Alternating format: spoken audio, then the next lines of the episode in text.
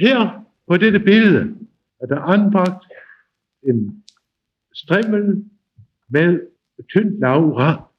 Det hele er udsat for neutroner, og der ser vi direkte, hvordan altså urankernen spaltes, og hver af disse partikler viser sig at have energier på omkring 100 millioner elektroner.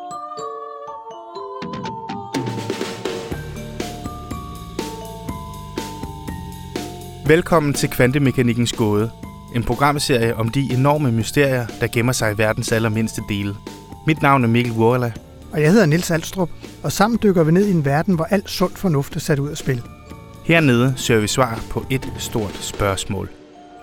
Hvad er virkeligheden? Goddag, Nils. Goddag, Mikkel. Nu er vi i gang med vores programserie, som vi har valgt at kalde for Kvantemekanikkens gåde, Niels Bohr og kampen om virkeligheden. Og vi har glædet os til at komme i gang, fordi vi skal diskutere nogle kæmpe store og ret vilde ting, nemlig hvad vores verden er lavet af. Og vi skal ned i atomernes verden og ind i den fysiske teori, som prøver at forklare den her underlige måde, som alting opfører sig på, når de bliver meget, meget små. Det er det, der hedder kvantemekanik. Og, og det skal vi altså høre mere om. Men jeg tænkte, at inden vi går i gang med alt det, så lad os lige introducere os selv. Og jeg kan starte. Jeg hedder Mikkel Vorela. Jeg er journalist på Dagbladet Information, hvor jeg har skrevet rigtig meget om naturvidenskab. Og igennem det, så har jeg opdaget, at når man lærer om naturens processer og hvordan tingene fungerer, så er det desværre ikke sådan, at verden falder på plads, og alting bliver overskuelig.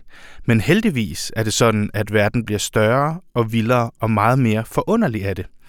Og intet er for mig mere forunderligt og uforståeligt end kvantemekanikken.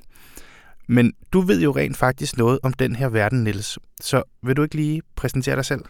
Jo, mit navn er Niels Alstrup, og jeg er dataekspert her på Information. Men jeg har rent faktisk en phd grad i fysik med speciale i kvantefænomener. Det er bare ret længe siden, jeg har beskæftiget mig professionelt med fysik. Men jeg har stadig kvantemekanik og fortolkningen eller bud på, hvad det egentlig betyder som stor interesse, og forsøger faktisk at følge med i, i den seneste udvikling. Og hver gang jeg støder på et nyt bud på, hvordan vi skal forstå den her mærkelige verden, så bliver jeg begejstret. Men det fører også altid til helt nye spørgsmål om, hvad virkeligheden egentlig er. Og det prøver vi jo at krabbe os igennem i den her programrække, nogle af alle de store spørgsmål, og jeg er sindssygt glad for, at du er min medvært på det her. Men det er jo ikke kun os i studiet. Vi inviterer også forskellige gæster ind for at hjælpe os med at få svar på nogle af de her store spørgsmål, som altså hvad er verden lavet af, og hvordan hænger tingene sammen på det mest fundamentale niveau. Øh, men, men lad os lige prøve at skære nogle ting ud i, i, i pap først, inden vi går ind i kvantemekanikkens gåde. For hvad er kvantemekanik overhovedet for en størrelse? Ja, altså kvantemekanik, hvis man skal sige det sådan meget kort, det, det er den gren af fysikken, der beskriver, hvordan universets allermindste bestanddel opfører sig. Altså de spilleregler, der gælder for atomer, elektroner, fotoner og de andre bygsten i, i det, som man kunne kalde for stoffet i universet. Og det hedder kvantemekanik, fordi et af grundprincipperne er, at de størrelser, som vi normalt tænker, kan sådan have alle mulige værdier, f.eks. energi, kun kan have meget bestemte værdier nede i den her mikroverden. Altså, det kommer kun i pakker eller kvanter, som man kalder det. Og så hedder det mekanik, fordi kvantemekanikken i mikroverden afløser den, det, man kalder den klassiske mekanik, altså Newtons love, det vil sige de spilleregler, der beskriver, hvordan en sten opfører sig, når man kaster den, eller hvordan en planet øh, kredser omkring en stjerne. Og kvantemekanikken den blev udviklet i begyndelsen af det 20. århundrede, og som et praktisk værktøj til at beskrive, hvordan materialer opfører sig, så har det været en kæmpe succes. Altså uden kvantemekanikken, så havde vi hverken haft øh, smartphones, eller solpaneler, eller MR-scanner, eller atomkraft for den sags skyld. Men når det er sagt, og grunden til, at vi så sidder her i dag, så er det fordi kvantemekanikkens spilleregler er så mærkelige, at det faktisk er svært at tro, at de beskriver virkeligheden. Og her 100 år efter, at de blev formuleret, så er man stadig ikke helt enige om, hvordan det rent faktisk skal forstås. Altså det, det jeg har hørt om kvantemekanikken er, at at verden bliver et meget mærkeligt sted, hvor ting til synlædende kan være flere steder på én gang, eller at hændelser i en anden galakse vil kunne påvirke noget, der sker på jorden i samme øjeblik, som det sker. Og i hvert fald er det sådan, at fysikken dernede, den sparker fuldstændig stolen væk under vores intuitive forestilling om, hvad virkeligheden består af og hvordan den virker. Men nu er det her jo ikke kun en podcast om fysik. Den handler også om de mennesker, der vendte op og ned på vores forståelse af verden. Det er derfor, at serien har fået undertitlen Niels Bohr og kampen om virkeligheden. Den danske fysiker Niels Bohr han var med til at grundlægge kvantemekanikken og blev toneangivende for, hvordan de her ting skulle forstås. Og senere var det også ham, man gjorde oprør imod. Det er derfor, vi har gjort Niels Bohr til en slags hovedperson i historien. Og i det her første afsnit, så skal vi tilbage til begyndelsen, tilbage til Niels Bohr og kvantemekanikkens fødsel. Og som vores guide gennem det, der får vi Claus Mølmer i studiet. Han er professor ved Niels Bohr Instituttet i København, og så har han i flere årtier forsket i det her fantastiske emne. Og han har skrevet øh, en bog om kvantemekanik til alle dem, der ikke har en phd grad i emnet. Og personligt så glæder jeg mig til at høre ham fortælle om de første vilde år i kvantemekanikkens historie der i begyndelsen af det 20. århundrede. Hvordan Niels Bohr blev centrum i den her historie, og hvad det var, der fik Niels Bohr og hans kolleger til at vende alting på hovedet og skabe et helt nyt verdensbillede.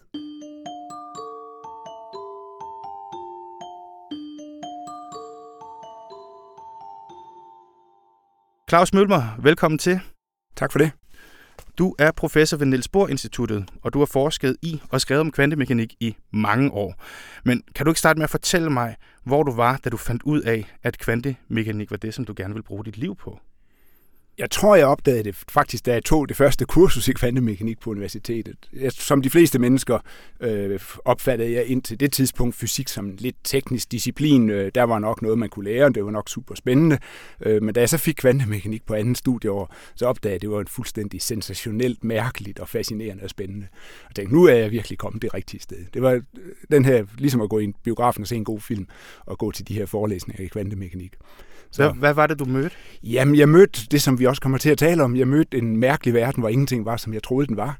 Hvor, hvor, øh, hvor ting ikke findes, som de, vi tror, de findes. Hvor vi beskriver ting på, på matematiske måder, som er selvfølgelig lidt tekniske, fordi det er matematik, men hvor konsekvenserne er virkelig besynderlige. Og jeg kan huske, at jeg mange gange var oppe og spørge forelæseren, øh, hvad så, hvis man gør sådan og sådan, og så smilede han altid hulsageligt, fordi det var måske et af de gode spørgsmål, men, men stadigvæk også et af dem med de rigtig svære og sjove svar.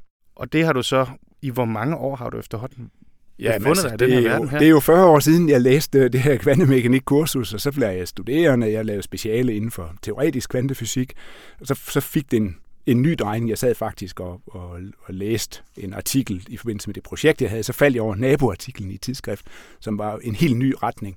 I hvert fald helt ny for mig på det tidspunkt. Og jeg var øh, igen dybt fascineret og tænkte, nej, man kan lave eksperimenter med de her ting, og man kan, man kan virkelig stille så fundamentale spørgsmål ned i fysikken. Så, så, så lavede jeg et, et, skal vi sige, et spring fra kvantemekanik som beskrivelse af almindelig fysik til kvantemekanikken som sådan en, en skattekiste, hvor vi selv opfinder skøre effekter og skøre ting. Noget af det, som gør, at vi i dag taler om at bygge kvantecomputere, det gjorde vi ikke dengang, men, men det var, vi bygger selv vores fysiksystemer, og vi kan selv drive den dynamik og den opførsel, vi gerne vil se. Og det var meget nyt og, og meget spændende på det tidspunkt. Og alt det, det skal vi jo forhåbentlig komme frem til i løbet af den her programrække her, øh, og få, få, få klædt os selv og lytterne på til at forstå det. Men her til at starte med, så, så har vi jo tænkt os at, at, øh, at begynde lidt fra begyndelsen, ikke? og du har lovet at være vores guide ned i dybet. Og det er jo første program i serien, så vi vil godt prøve at få det forklaret mere eller mindre forfra. Så vi tænkte, at du vil tage os med tilbage til Niels Bohr og til begyndelsen på det hele mere eller mindre. Altså vi har den her unge, talentfulde fysiker, som i det tidlige 1900-tal befinder sig i et kæmpe opbrud i forståelsen af verden. Og man, man er nået frem til, at alting er bygget af atomer, men, men man forstår ikke helt, hvordan. Og der studerer bor i England hos en berømt fysiker, der hedder Ernest Rutherford, og der er noget, der begynder at, at dæmre for ham. Så, så hvad er det for en idé, han begynder at udvikle på det tidspunkt? Det, der var sket omkring århundredeskiftet, det var, at man havde gradvist opdaget forskellige partikeltyper, som, som først blev opdaget omkring år 1900. Rutherford havde opdaget øh, atomkernen i år 1911. Øh, det var forsøg, på det, vi kalder, eller forsøg med det, vi kalder radioaktivitet i dag. Så det var radioaktiv stråling, som man kunne detektere, hvor man fandt ud af, at den her type stråling, det er faktisk det, vi kalder elektroner. Den her type stråling, det er det, vi kalder heliumkerner eller alfapartikler. Øh, så de her partikler blev opfundet i de her år som fysikfænomener. Og selvfølgelig var fysik fysikerne begyndt at forestille sig, at alt stof måtte være lavet af de her partikler, og hvordan hænger det så sammen, det her stof. Der var elektrisk ladede partikler, som tiltrækker hinanden, hvis de har modsat ladning, så man havde nok en fornemmelse af, at der skulle være lidt positivt og lidt negativt, der tilsammen kunne danne de her partikler. Og så havde Bohr helt unikt i forhold til alle partikelfysikerne. Et bestemt spørgsmål, han også gerne ville svare på med sin model for stof. Fordi han vil gerne forklare, hvorfor forskellige stoffer lyser med de farver, de gør. Så mens at vores radioaktive venner, de var meget interesseret i partiklerne, så havde de ikke rigtig noget forhold til lyset. Mens at Bohr han sagde, hvis jeg skal bygge partikler med de her grundbyggesten, og jeg samtidig skal forstå, hvorfor de lyser med de farver, de har, så, så skal jeg også have det ind i min model. Og lys, det er svingninger med nogle bestemte frekvenser. Så, så Bohrs model skulle være en model, hvor partiklerne kredser ligesom planetbaner omkring hinanden. Og det er også Bohrs atommodel i dag. Så han, han øh, starter med den her planetagtig model for, hvad et atom er, siger, at elektronerne må bevæge sig i banerne omkring kernen. Men så har han et problem, og det er, at øh, hvis I kigger på planetbaner, så kan de jo bevæge sig ved alle mulige frekvenser. Hvis Elon Musk han sender en raket lige et par hundrede kilometer op, så tager den halvanden time om at komme rundt om jorden. Hvis han sender den op i synkronbanen, så tager det et døgn. Og hvis han sender den til månen, så tager det en måned. Så der er alle mulige frekvenser, eller alle mulige perioder af de her svingninger. Så Bohrs atommodel er ikke alene en planetmodel, men det er en vanvittig dristig model, hvor han påstår, at der kun findes bestemte baner. Så det er simpelthen forbudt for elektronen at være i nogen afstand og tilladt ved andre. Så det er radikalt revolutionerende, og som han selv mange gange sagde, i fuldstændig modstrid med den eksisterende fysik. Men ved at påstå de her baner, så får han de der særlige omløbsfrekvenser, som, som, som var det, han skulle bruge. Og, og hvorfor er det det er så radikalt? Ja, det er fordi, man egentlig så er grundbyggestenen den klassiske mekanik, som ligesom vi i dag kan regne med, med Newtons love, som er 300 år gamle, der kan jeg regne ud, hvor lang tid det tager for månen at kredse rundt omkring jorden, så er det egentlig den samme type fænomen, skulle man tro, i den mikroskopiske verden, når partikler flyver rundt om hinanden. Øh, og der er jo ikke noget princip om, at der kun er bestemte afstande til at i det store rum, hvorfor skulle der så være det i det lille rum? Så det er, en, det er meget, meget specielt. Og så er der en yderligere ting i Bohrs model, det er, at han siger, Faktisk, så når de kredser rundt, så stråler de ikke, men de laver det, der hedder kvantespring, så de hopper fra en bane til en anden bane. Og, og hvis vi lige skal forstå kvantespring, fordi mm, jeg tænker, ja, det er bare ligesom sådan en flue, der hopper fra, ja. fra et bord til det andet, men, men, men det er jo noget, der er endnu mere mærkeligt. Fordi ja. den befinder sig jo aldrig på noget tidspunkt imellem de to baner. Nej, så det, det er et diskontinuert øh, passage fra at være i en bane til at mm. være i en anden bane, hvor, hvor, hvor bor jeg ved ikke, om Bohr vil sige, at den aldrig befandt sig der, men det er i hvert fald ikke en ingrediens i teorien at forklare, hvordan den kom fra den ene bane til den anden. Han, han siger, at vi har den ene bane, der har man en energi. I en lavere bane har man typisk en lavere energi, og energiforskellen, det er den energi, der bliver udsendt som lys. Øhm, og det, det er en vild påstand. Så han havde altså en matematikformel, der siger, hvor frekvenserne ligger med fem cifres nøjagtighed, og det passede. Og, og øhm, senere rettede de lidt til, i forhold til Einsteins relativitetsteori, og pludselig så var det så en formel med syv cifres nøjagtighed. Det var verdenshistorisk at komme med en forudsigelse, der kunne eftervise så præcist. Så Bohrs teori var forhat, fordi den var så underlig, og samtidig var den jo også beundret, fordi at han havde den fantastiske overensstemmelse. Og han bliver jo også anerkendt for det her måske i stigende grad, som årene går, men i hvert fald i, i 21, så åbner der jo et institut i København, Institut for Teoretisk Fysik, som han bliver leder af. Og, og hvad er det for en rolle, det her sted får med Bor i centrum? Ja, det er helt fantastisk, fordi at han er jo stadigvæk øh, en ung mand, ikke? Og, og man tænker, at det var, det var en vældig, vældig øh, stor anerkendelse til en stadigvæk ung forsker og, at give ham det ansvar. Og det løftede han helt fantastisk. Han havde en utrolig entreprenørånd, han var en utrolig god leder, trak øh, mange forskere til. Der er jo fire medarbejdere ved Bohr-instituttet, der har fået Nobelprisen senere hen, så de, de satsede på ikke Bohrs specialområder, men de satsede på forskellige områder, som, som de tiltrak dygtige forskere. Øh, jeg tror, det må sige at være helt unikt, fordi Danmark var ikke et rigt meget, meget avanceret land på det tidspunkt, men øh, på grund af Bor, på grund af Carlsbergfonden, på grund af Rockefellerfonden, som, som finansierede øh, Bohr-instituttet, så blev det muligt at lave et miljø, som var international klasse. De, fik, og de søgte om og fik en, øh, en accelerator, altså en partikelaccelerator til, øh, til kernefysikforsøg øh, på et enormt tidligt tidspunkt, og igen i forhold til et ikke særligt rigt land, et ikke særligt avanceret land. Så de, de blev et, et topinstitut i verden, Øh, og jeg tror, man må, man må tilskrive Bors personlighed, at, at han gjorde det til et behageligt sted at komme og være. Og, og hvordan gjorde han det? Jamen, jeg tror bare, han var øh, åben og intelligent, og, og, øh, og, og så lod folk arbejde med de ting, der, der optog dem. Så, så jeg synes, man ser beskrivelser af forskere, der har været, der sagt, at han var altid imødekommende, og synes, det var spændende at gøre det. Det var spændende at kigge på øh, nuklear medicin, øh, øh, studier af radioaktive isotoper i forbindelse med helse. Det var spændende at kigge på kulstof 14-datering. Det var spændende at kigge på mange ting, som ikke var Bohrs eget hjertebarn, men som han, øh, han bare har, har støttet, når unge forskere har ville øh, lave noget nyt. Og i dag vil man vel sige, at han, han var god til at netværke, i ja. den forstand, at han, han skabte forbindelser over hele verden. Øh, øh, med alle mulige forskellige forskningsmiljøer. Det må man sige, og han har netop også været en international stjerne. Øh, en, en historie er, at han i start 20'erne skal til en konference i Holland med tog og skifter øh, tog på Hamburg Hovedbanegård.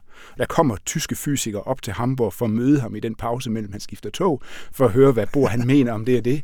Og så efter konferencen på vej tilbage, så kommer de så for at få at vide, hvad de så har diskuteret på den her konference. Ikke? Så, så han har selvfølgelig også været en rigtig øh, celebrity, men altså også været en lederfigur i den internationale fysik. Øh, helt op i kampklasse med Albert Einstein og, og, og de store internationale forskere. Når man hører optagelser af Niels Bohr, der taler, så kan det jo godt for mig være lidt svært at blive grebet af det. Ja, det er ikke svært for mig at blive Nej. grebet af det. Jeg, jeg, jeg, jeg, når, det er ikke, jeg havde ikke i de første mange år af mit liv som fysiker faktisk hørt hans stemme. Så hørte jeg nogle båndoptagelser mm. i forbindelse med en af de her film, der blev lavet omkring ham. Og jeg tænkte, nej, hvor er det fantastisk. Altså, fordi man, han taler ligesom han læses. Altså, han, det er lidt omstændeligt, det er lidt øh, eftertænksom. Det var vid undersøgelse af nøjtronbombardement af de allertunge stoffer af uran. Så kunne to tyske forskere, Hahn og Strassemann, eftervise, at der dannede stoffer, som lå langt fra uran i det periodiske system.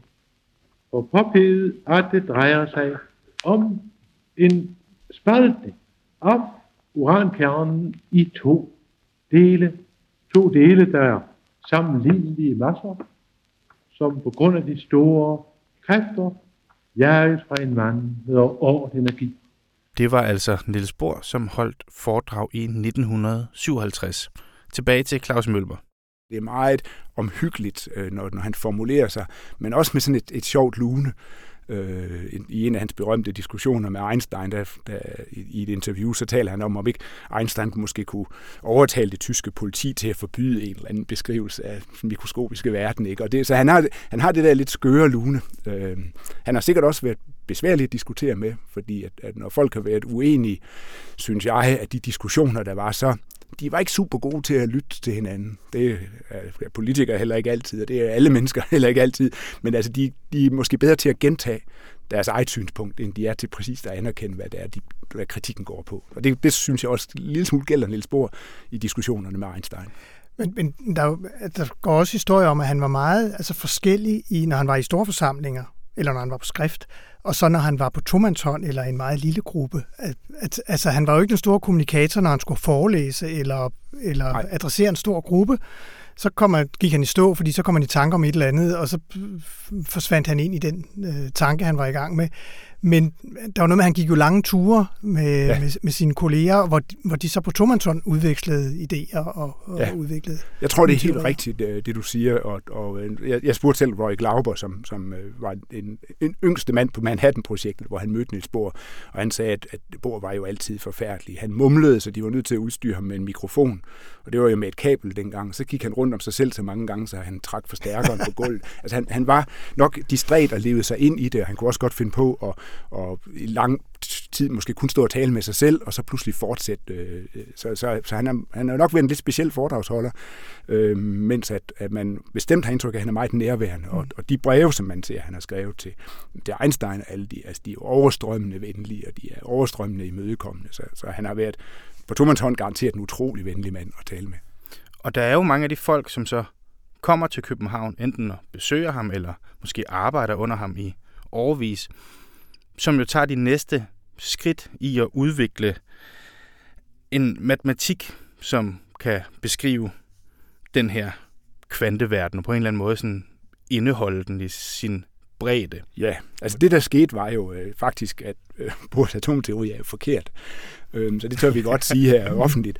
Øh, så, så Bohrs teori virkede for brintatomet, som har en elektron i kredsløb omkring atomkernen. Og Bohrs forslag var, at alle atomer består af en kerne, men så med flere elektroner, så helium har for eksempel to. Og så begyndte han jo også at regne på helium. Hvordan skulle helium så lyse? Øh, og det var bare fuldstændig forkert. Så mens vi lige stod og pralede af, hvor, hvor præcis hans formel var for brint, så ramte han 10-15 procent ved siden af på helium. Og der var ingen, der kunne gøre det bedre. Øh, man talte om en Bors tryllestav, der kun virkede i København. Altså selv i København kunne man tegne skitser for, hvordan de mange atomer skulle se ud. Berømte billeder med baner, hvor de elektroner suser rundt. Men når man forsøgte at regne på dem, så, så duede det bare ikke. Og, og øh, man indså øh, jo, at der skulle noget ny fysik til, fordi at en fysikteori er kun en rigtig teori, hvis den også kvantitativt passer med vores iagttagelser. Ellers er den jo forkert. Så, så, og der kom forslag. De kom sådan lidt i, i små skridt. En fransk fysiker, Louis de Broglie, han sagde, det der, der karakteriserer de specielle baner, det kunne jo være nu taler jeg bare højt, mm. øh, tænker jeg bare højt, det kunne jo være en bølge, der skulle bide sig selv i halen, så der var en bestemt afstand rundt. Så det, der gjorde, at den ene og den næste bane var lovlig, det var for kun, fordi kun ved de afstanden ville man få, at den der bølge lige gik op. Så han har så ligesom sagt ordet bølge, mm. øh, ligesom en elastik, der vikler sig rundt om, om det her atomkerne. Og det fik så øh, især en, en bestemt fysiker, Erwin Schrödinger, til at sætte sig ned og skrive ligninger op for bølger. Det er jo sådan, at fysikere, vi ved jo godt, hvad bølger er. Vi kender vandbølger, lydbølger og elektriske bølger. Så, så vi har mange ligninger for bølger, og, og det at skrive en ligning op for en bølge, kunne, kunne Schrödinger gøre umiddelbart. Han var heldig i faktisk i sit andet forsøg at skrive den ligning op, der hedder Schrödingers ligning, som når man løser den, så får man et bølgefænomen, der står og svinger med præcis de samme frekvenser. Og, og hvad synes du om den ligning? Jamen, den er, det er min yndlingsligning selvfølgelig. Mm. Den er, det er kvantemekanikkens grundligning. Den, den erstatter Newtons anden lov, kan man sige. Så Newton har jo en formel, der siger, at kraft er lige masse gange acceleration. Og det er faktisk ud fra, hvordan ting bliver accelereret af kræfter, kan vi løse al bevægelse i klassisk fysik, planetbaner og kanonkugler. Øhm, og over i kvantemekanikken, der er det ikke den form, vi skal løse, der skal vi løse Schrödingers ligning. Og når vi løser Schrödingers ligning, så får vi perfekt overensstemmelse med alt, hvad vi ser i laboratoriet. Og, og vi starter med at løse for brintatomet. Det er en svær ligning, fordi bølger er jo svære fænomener. Bølger er jo, hvis I forestiller jer en bølge, så er den jo over det hele på hele overfladen. Og den er også tidsafhængig, fordi bølgen står jo og kører op og ned. Så det, det, det er et, matematisk set er det sådan en, det, vi kalder en funktion af tid og sted, som man skal løse en ligning for. Øh, men det kan jeg jo godt, fordi jeg er jo uddannet til det, men, men det er en svær ligning. Og, og øh, Schrödingers ligning, kan vi så også løse for helium med to elektroner i. Det gjorde en, en norsk fysiker, og så fik han perfekt overensstemmelse med, med heliumspektret. Og nu kan vi gøre det for elektronerne i en klump jern, og vi kan regne ud, hvor godt jern leder strøm, og vi, vi, hele fysikken løses med den ligning. Men hvorfor har man behov for at tale om bølger, som udbreder sig i et rum, når det handler om partikler? Ja, det er jo et af de gode spørgsmål. Så det var egentlig, det ved man, det vidste man ikke hvorfor, og det ved vi stadigvæk ikke i dag. Fordi det er ikke øh, meningen, at bølgeligningen skulle beskrive et bølgefænomen. Det var kun fordi, at det Brøje, han havde sagt, måske er det noget bølge, der skal til. Og så fandt de matematikligningen, og så stod de bagefter med bølgen og sagde, hvem bestilte den? Øh, fordi at der var ikke nogen, der havde bedt om en bølge. Og, og øh, der var heller ikke nogen, der præcis vidste fra, helt fra start, hvordan vi skulle fortolke den. Så det eneste, som, som Schrödinger konstaterede begejstret, det var selvfølgelig, at hans, de svingninger, den står med, de svinger med nogle bestemte frekvenser. Og de frekvenser var dem, der passede med, med vores eksperimenter. Det er sådan set lidt ligesom et musikinstrument, at hvis du knipser en streng på en guitar, så er det også en bølgebevægelse, hele strengen laver. Og vi ved jo også godt, at sådan nogle musikinstrumenter, de spiller bestemte toner. Så det der med, at bestemte frekvenser, de kommer ud af bølger. Det er faktisk øh, en, en generel ting, vi kender fra netop musikkens verden. Ikke? Så, så, så nu fik vi frekvenserne, men så fik vi også en bølge, vi ikke havde bedt om. Ja, vi ved faktisk ikke, hvad det er, der svinger. Nej, det ved vi ikke. Det er ikke en fysikstørrelse, der mm. svinger. Det er ikke, en, det er ikke en, en, en bølge af vand, eller en bølge af luft, eller en bølge af elektrisk felt. Det, det er en, en bølge, som øh, hvis jeg skulle sige en ting, så er det en sandsynlighedsbølge, mm. fordi der kom en fortolkning af bølgefunktionen øh, ved en tysk fysiker, Max Born. Og han konstaterede ved at løse den her ligning for nogle bestemte problemer. Hvis man tager spreder partikler på hinanden, det som Rutherford faktisk havde gjort, da han opdagede atomkernerne, så får man en vinkelfordeling af de der spredte partikler. De spreder ud i alle retninger. Hvis der ingen kraft er øh, på det, de spreder på, så flyver de jo lige ud med, så spreder de længere og længere væk, jo stærkere kræfterne er. Og øh, da han løste schrödinger for det problem, så fik han, at bølgen tog samme form som den klassiske fordeling af partikler. Og det fik ham til at foreslå, at bølgefunktionen i virkeligheden er en slags tæthed.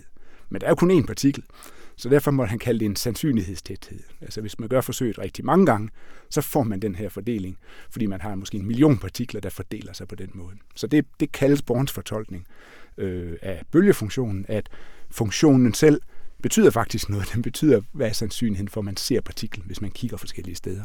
Så, det, det, ja. kan være, det kan være, vi lige for dem, det der sandsynlighed, hvordan er det, hvad er det nu lige, det er? Sandsynlighed det er noget, der, hvis man gentager det samme forsøg rigtig mange gange, så vil det så fordele sig efter den der sandsynlighed. Lige For eksempel, hvis man slår med en terning, ja. Øh, så er der en sjettedel sandsynlighed for, at det bliver en etter, eller en to, eller en tre, osv., hvis det ellers er en, en terning, der ikke er snydt med. Ja. Øh, og det vil sige, hvis man laver øh, forsøget rigtig mange gange, tusind gange, så vil en sjettedel af gangene, der vil det så være en etter, formentlig. Ja. Øh, og det er præcist rigtigt, og, og hvor man så kan sige, jamen, hvad er den rigtige tilstand af terningen? Ja, mm. det er jo, i hver enkelt kast, så får man jo et, et separat resultat, og, og øh, man kan ikke forudsige resultatet af et kast, men man kan godt forudsige, som du siger, at hvis man gør det 1000 gange, så får du cirka 166 etter, mm. plus minus en lille smule. Og, og i atomfysikkens verden, og i kernefysikkens verden, og fasterfysikkens verden, altså alle de mikroskopiske verdener, vi beskriver med Schrödingers ligning, der, der siger vi, hvad sandsynligheden er. Vi siger så ikke en sjettedel, men så siger vi måske 1% i det stedområde, eller 10 procent i det her område. Og når vi så laver forsøg, så passer de tal faktisk. Erwin Schrödinger var jo ikke den eneste, der udviklede en matematik, som kunne forklare den her øh, kvanteverden. Der var også en fyr, som studerede under Niels Bohr, og som siden blev tysk professor, Werner Heisenberg, som jo blev ganske berømt i eftertiden. Men hvad var det, han gjorde? Jamen, han lavede en helt alternativ beskrivelse, som også var kvantemekanikken. Hans teori er mere matematisk abstrakt. Den hedder matrixmekanikken, og Heisenberg satte faktisk selv en ære i, at den skulle være uforståelig, unfassbar, som han sagde på tysk. Fordi det, det her fænomen er så abstrakt og er så kompliceret, så det er kun en fordel, at vores formler og vores symboler ikke indeholder for mange intuitive elementer. Så hans teori er, er, er mere abstrakt, og den hedder som sagt matrixmekanikken. Jeg synes selv, den er dybt logisk, fordi det, man vidste eksperimentelt, det var, at de frekvenser, man ser lys, for eksempel fra et, et vilkårligt atom, det er altid nogen, der kan skrives som forskellen på to tal. Øh, I moderne kvantefysik ved vi, det er forskellen på energien, som elektronen har i de to baner eller i de to tilstande. Men man vidste eksperimentelt, at det var altid forskel på de her to tal. Så, så Heisenberg han sagde, det betyder jo, at alt må kunne have sådan en slags indeks. Det er ikke nummer 1 eller nummer 7, det er nummer 1 og 3, fordi det er forskellen på den tredje og den første, eller det er nummer 4 og 7, fordi det er forskel på den syvende og den fjerde. Og så nogle objekter, som har sådan to indices på, det er det, vi kalder en matrix. Nogen vil sikkert kalde det en tabel, og det kaldte han det faktisk selv, fordi han ikke vidste, der var matricer. Det måtte han selv opfinde. Så, så han, han opfinder, at hvis lyset stråler på den måde, så må den atomare bevægelse, også både stedkoordinater og hastigheder for vores partikler, de må også have sådan to indices på sig, altså være matricer. Og så har han faktisk skabt en mekanik, hvor, hvor vores symboler for sted og hastighed nu var blevet til matricer i stedet for tal. Og, det, og man kan sige, det han sådan opfandt rent matematisk, det var jo, altså vi ved godt, hvordan man lægger to tal sammen. Ja. Men man skal jo lige som finde nogle andre regler, hvis man skal lægge to tabeller sammen, eller gange to tabeller med hinanden. Det er fuldstændig og derudaf rigtigt. kommer så i virkeligheden de regler, der gælder for, for kvantepartikler. Ja, og det, det, det der er helt fantastisk, det er, at, at øh, det at kunne gange sådan matricer sammen, det fandtes faktisk. Det havde matematikerne allerede udviklet, men det vidste Heisenberg ikke. Så han stod med sine tabeller, så opfandt han selv den regneregel, der siger, hvordan man ganger to regneark sammen. Det er noget, som jeg... Altså, der er mange ting, jeg forstår i det her, men, men noget, som jeg er enormt fascineret af, fordi det er for mig så, så svært at nå, men det er, hvordan laver du sådan noget matematik, altså som både altså Heisenberg, Schrödinger, de laver hver deres form for matematik, men hvor, hvor du stiller de samme spørgsmål, så kommer der de samme svar ud. De fortæller noget om virkeligheden, som, som viser sig at passe utrolig godt. Men hvordan, altså, hvordan, hvordan laver man sådan noget der? Jamen, det, er jo, det, det er jo et godt spørgsmål. Det er også en, det, der er grunden til, at vi kan huske Schrödinger og Heisenberg i dag, at det er milepæle i tænkning. Altså det, at man står over for et fænomen, som er vidt fremmed, og man har ikke nogen beskrivelse, og man laver en fuldstændig fundamental ny beskrivelse. Altså hvis, hvis Heisenberg havde fortalt ned ad gangen nogle af sine kolleger, jeg tror, jeg vil erstatte stedet syv meter fra væggen med en tabel, der står 100.000 tal i, så vil folk have sagt, du er jo rappelende vanvittig. Og, og så virker det per efterkrav, kan man sige. Og, men det at fortolke det, og det er faktisk at, at gøre det, som du siger, få de rigtige tal ud, der sammenlignes med eksperimenterne. Det var også en proces, der skulle komme i de næste år. Altså Heisenberg synes, det var, det var fint, at han kunne lave det her, men han nåede ikke at udlede ret meget med den formalisme i sine første arbejder. Men så efterfølgende var der jo andre fysikere, og også ham selv, der begyndte at anvende hans matrixmekanik, og så sagde man, hov for søren, nu kan vi finde ud af, hvordan molekylære spektre ser ud. Nu kan vi løse brintproblemet, som Schrödinger allerede havde løst. Og, og, øh, og, så, og så begyndte man også at forstå, hvordan formlerne skulle bruges. Det er det samme som vores filosofi diskussion lidt af, at vi har lavet noget matematik, men hvad er virkeligheden? Fordi at, at øh, det er ikke virkeligheden, det er matematik, som, hvor der bare kommer nogle tal ud, som passer med noget af det, vi ser. Men derfor ved vi ikke stadigvæk, om den, de rigtige matematikobjekter, er det virkeligt. Men hvis man skal prøve at, at se det for sig på en eller anden måde, det ved jeg godt, det har, det har Heisenberg så gjort et nummer ud af, det skal du, du skal ikke kunne se noget for dig. Du, men, men, men der er jo et berømt forsøg eller eksperiment, som hedder dobbeltspalte-eksperimentet, hvor i hvert fald når, når jeg har fået det forklaret, så er det som om, at der er nogle ting, der går lidt mere op for mig visuelt, hvad det ja. er, der foregår. Vil du prøve at kort forklare, hvad det er for øh, et eksperiment? Jo, det vil jeg gerne, og det er, også, det, det er jo rigtigt, at, at det kan godt være, at vi kan sige, at det er et lidt et slags billedforbud, at vi må ikke tænke så bogstaveligt på det, men alle fysikere har jo brug for en form for intuition også. Så hvis jeg har lyst til at beskrive et eksperiment, hvor et elektron bevæger sig fra et sted til et andet sted, så forestiller jeg mig faktisk en vandbølge. Eller jeg forestiller mig et bølgemønster. Jeg ved godt, at det kun er en matematikbeskrivelse, men jeg kan godt, jeg kan godt lægge matematik ned over hverdagen, og på det bord, der ligger foran mig, der kan jeg godt forestille mig et bølgemønster hen over det bord. Ikke? Og det, det er så den bølge, der skal beskrive min elektron. Og, og dobbeltspalteforsøget, som, som Einstein faktisk rejste som et paradoks til kvantemekanikken, det er, at hvis man bevæger sig hen imod en skærm, der er to huller i, altså to spalter, derfor det hedder dobbeltspalten, så kan bølgen jo trænge igennem begge de åbninger. Og så kommer der så bølger ud på den anden side af skærmen fra begge åbninger. Og når de bølgemønstre mødes igen, så vil de det der hedder interferens. Og hvis du kaster to sten i en sø, så vil bølgemønstrene, de der ringbølger, der udgår fra sådan et sted, de vil også danne et sjovt mønster, når de krydser hinanden, de her bølger. Og det krydsfelt, der vil bølgetoppe nogle gange forstærke hinanden, og nogle gange vil der være en bølgetop og en bølgedal, som helt udslukker bevægelsen på overfladen. Og det er jo, det er jo den bølge, som er sandsynligheden for at møde partiklerne, når vi nu kommer til, til hvordan kvantemekanikken skal bruges. Så, så de her interferensmønstre fra de to bølger, det rummer øh, forudsigelser om, hvor partiklerne faktisk bliver målt, som afhænger af begge bølger. Og det betyder jo, at hvis bølgerne beskriver partiklen, så har partiklen bevæget sig igennem begge spalteåbninger. Og Einstein var meget skeptisk. Han sagde, jeg kan godt forstå, at I bruger en bølgebeskrivelse. Jeg kan også godt forstå, at jeg rammer en partikel til sidst. Men kan jeg, må jeg ikke nok spørge? Må jeg ikke nok få lov til at spørge, hvad vej gik partiklen faktisk? Øh, og det ser ud til, at det er helt nødvendigt i den her teori selvfølgelig, at bølgerne går igennem begge åbninger. Men Einstein spurgte jo så skeptisk, kunne det ikke bare være en slags effektiv matematik, mens at der var måske en rigtig bane, der var fuld af elektroner. Men fordi når, når den her bølge her, som du så intuitivt ser for dig, det er en det er også, eller ender med, når man måler på det, at være en partikel, som er et sted sådan, øh, omme på Præcis. bagvæggen, hvor den, hvor den rammer. Vi ender med aldrig nogensinde at observere bølgen i vores eksperimenter. Vi ender altid med at se partikler sådan en af gangen, på, måske på en fotografisk film tilbage i 30'erne og i dag på et uh, digitalt kamera. Så vi, vi, vi får enkelt små prikker, og når vi så har samlet tusindvis af dem, eller måske millioner eller milliarder sammen, så kan vi pludselig se stribemønstre, eller vi kan se de der flotte mønstrede strukturer, som, som ligner bølgerne. Og hvis vi tager den her matematik, som vi talte om før, hvis man stiller spørgsmål, altså hvor vil den her partikel sandsynligvis ramme, ja. så er det et punkt, og ja. hvis man så har nok af dem, så danner de det her mønster her, som altså indikerer, at, at de måske har bevæget sig som en bølge, før de ramte ja de enkelte punkter.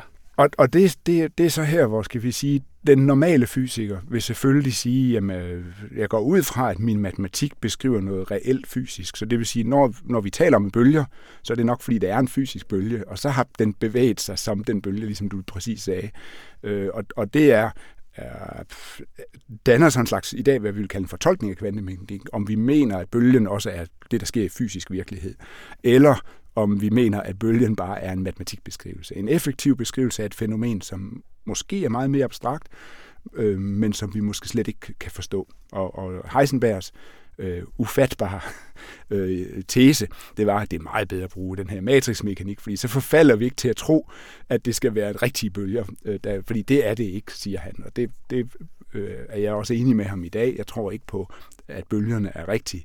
Bor tror heller ikke på, at bølgerne er rigtige. Han tror, det er en beskrivelse. Øhm, øh, Bor han siger, at det eneste, vi egentlig kan være sikre på, det er, hvad for et måleapparat jeg har, og hvilket målte data jeg får.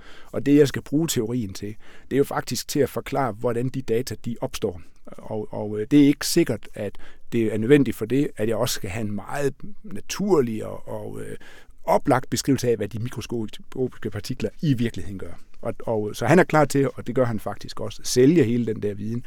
Øh, det kan jo være, at vi skal bevæge os så frem til netop, når du siger, Niels Bohr, hvordan han forstår det her, eller hvad han siger, at det her siger om verden. Ja, meget gerne. Altså, der er, jo, der er jo det, der hedder Københavner-fortolkningen, som måske først bliver formuleret senere. Altså, jeg tror, man må sige, bliver sådan gradvist formuleret hen ja. over årene. Den er nok ved at være slutformuleret i slut 30'erne, vil jeg tro. Men, men, men det er et forsøg på at, ja. at, at sige noget om, hvad, hvad alt det her fortæller om verden. Ja. Øhm, vil du prøve at jo. opsummere eller forklare, hvad, hvad, hvad det går ud på? Jo, meget gerne. Det, det er, Bohr er jo en fysiker som alle andre fysikere, så samtidig med, at vi kan have en skal vi sige, mere filosofisk diskussion om, hvad de her ting betyder, så, så er vi også konfronteret med, at vi prøver på at beskrive det, der rigtig sker. Og, og Bohr var, ligesom Einstein, meget optaget af det her spørgsmål med de tilfældige måleresultater. Og hvor Einstein øh, havde svært ved at acceptere, at der skulle ske noget meget abrupt i den mikroskopiske verden, så havde Bohr den helt modsatte opfattelse af, at det, der sker, det er i virkeligheden bare forskellen på, at der var noget, jeg ikke vidste, til at der var noget, jeg vidste. Så hvis I nu tager tilfældet med terning, som vi talte om før, så er alle sider op lige sandsynlige, indtil det øjeblik, jeg løfter raflebæret. Og instantant, så skifter min viden fra at være en sjettedel sandsynlighed fra alle siderne, til at være en af det rigtige. Og det er ikke fordi, der sker noget som helst mærkeligt med terningen. Det er fordi, der sker noget i min erkendelse af verden. Fordi det er der, jeg opdager det. Og, og så bor allerede i 27, begynder han at tale om, at den her abrupthed, og det der var egentlig hans oprindelige gamle kvantespring, måske ikke er diskontinuerede processer, altså sådan noget, der sker abrupt i den mikroskopiske verden, men det er noget, der sker i vores erkendelse af verden. Og det er det faktisk også i klassisk sandsynlighedsteori. Altså når, når klassiske sandsynligheder bliver til virkelighed, fordi vi opdager noget, så er det jo ikke fordi, det pludselig var min moster og ikke min onkel, der stod uden for døren, selvom det lige så godt kunne have været den ene som den anden, så var det jo noget, der skete ind i hovedet på mig, fordi det var mig, der ikke vidste, hvem det var, indtil jeg opdagede det. Så, så det bors vej at gå ud af det her. Så, så for Bohr, der er kvantemekanikkens usikkerheder, kvantemekanikkens tilfældigheder, det er alt sammen et spørgsmål om vores videnprocesser, der går fra, at der er noget, vi ikke ved, til der er noget, vi ved. Og så kan man godt sige, at han ophæver sådan set alle paradoxer om, at det her det er, om det er fysisk eller ikke er fysisk. Fordi viden kan altså godt opnås på den her måde. Ikke?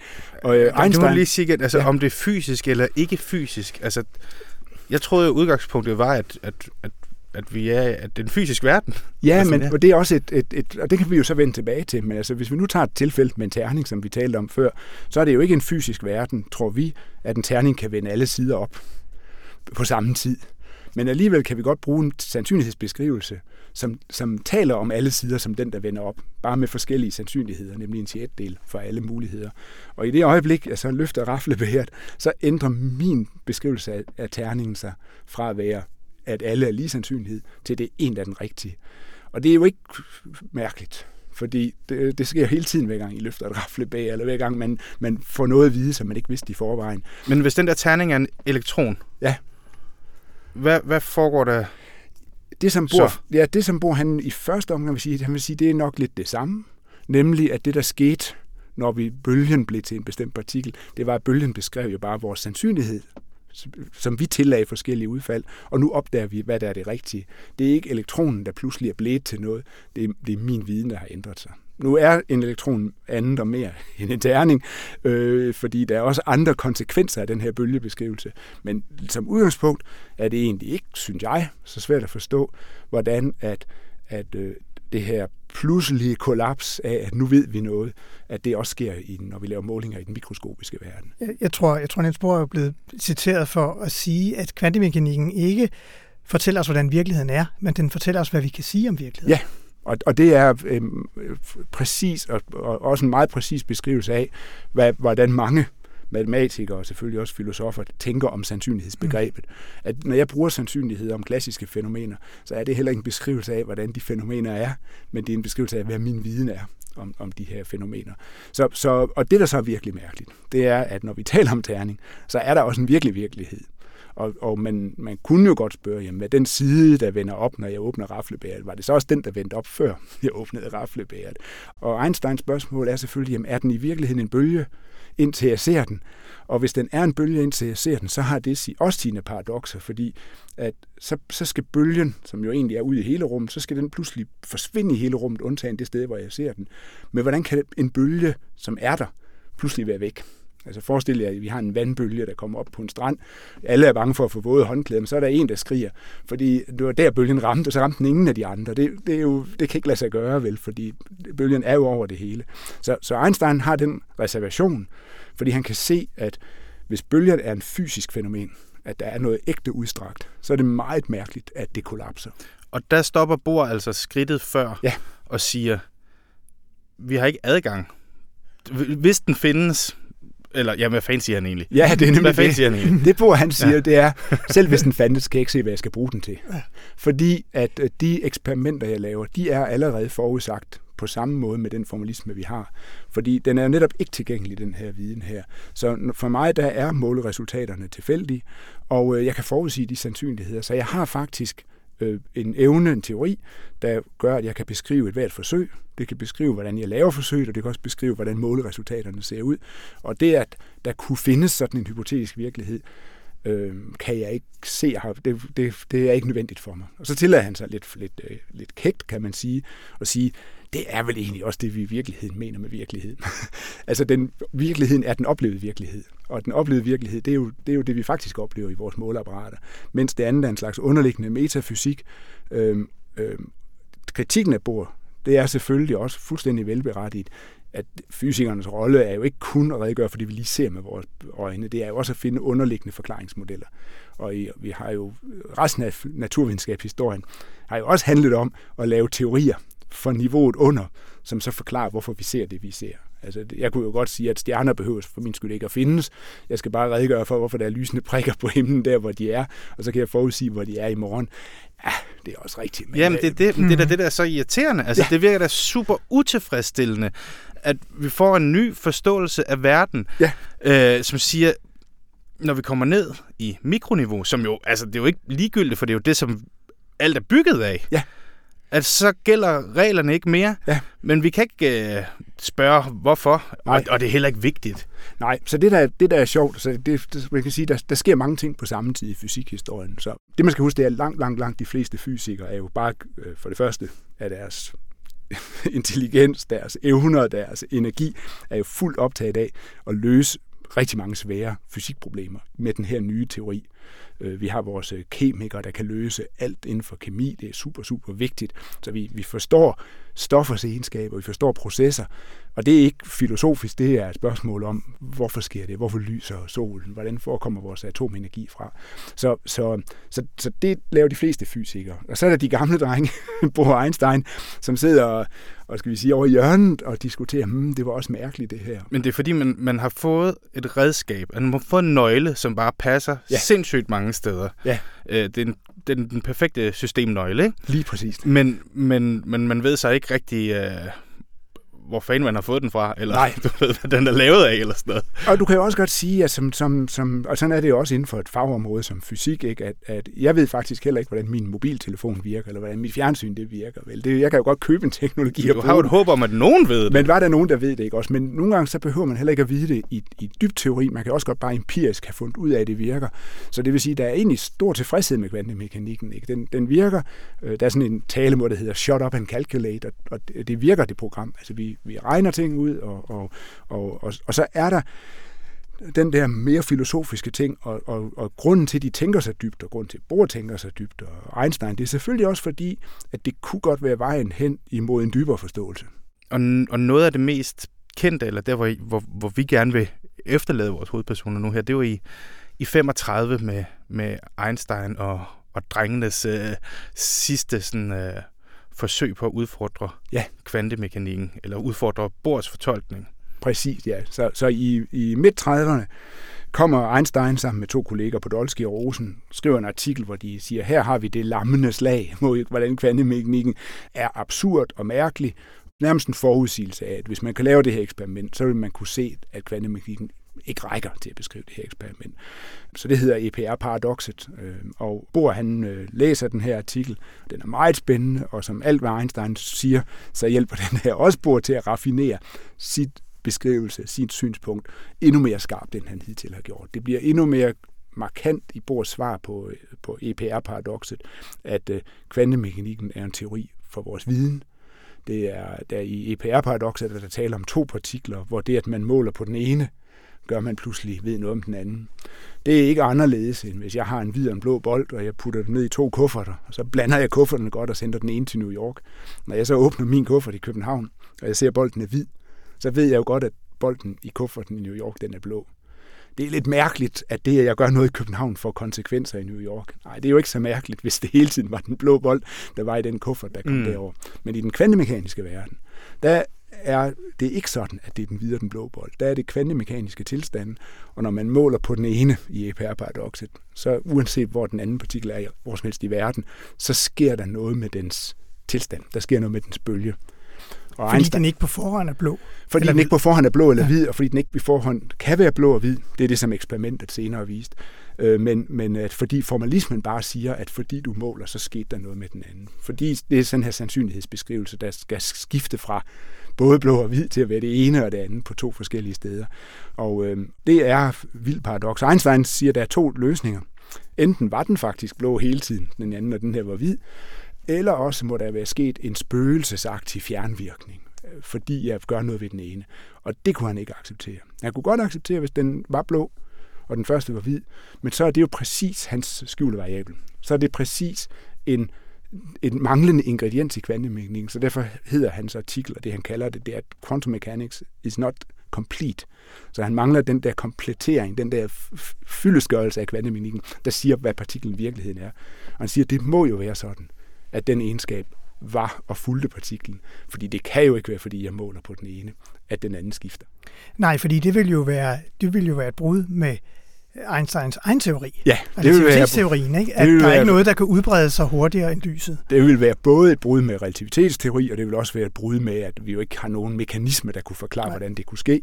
Øhm, og, men, men øh, for Bo, der svarer det jo så, fordi Bo han er nede i den, i den anden ende af det her maskinrum, så siger han, at det er ikke en teori om partiklernes egenskaber, det er et par teori om min viden, og det er ikke spor mærkeligt, at når jeg ved noget om et par partikler, så er det min viden om den anden partikel, der ændrer sig. Mm. Øh, det er ikke engang et paradoks i Københavnerfortolkning. Altså, det er ikke engang mærkeligt, det der sker i Københavnerfortolkning. Og det er ganske vildt at tænke på, at det, der for Einstein var det største og mest vanskelige ved at forstå i hele kvantemekanikken, det er ikke engang mærkeligt for Bohr. Øh, så det er, det er helt fantastisk. Ikke?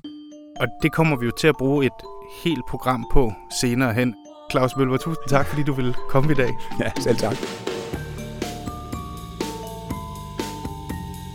Det var så første afsnit af serien om kvantemekanikkens gåde. Og vi efterlader nu Bohr og Einstein tilbage på kamppladsen for en stund. For i næste afsnit, der skal det handle om 1940'erne, hvor 2. verdenskrig brød ud, og kvantemekanikken endte i centrum af et stort drama. Kapløbet om at bygge en atombombe. Mit navn er Nils Alstrup. Og jeg hedder Mikkel Vorela. Tak fordi du lyttede med. Kvantemekanikkens gåde, Niels Bohr og kampen om virkeligheden er udgivet af Dagbladet Information. Intromusikken er skrevet af bandet Eels. Anne Pilegaard har klippet programmet, og serien er støttet af Novo Nordisk Fonden.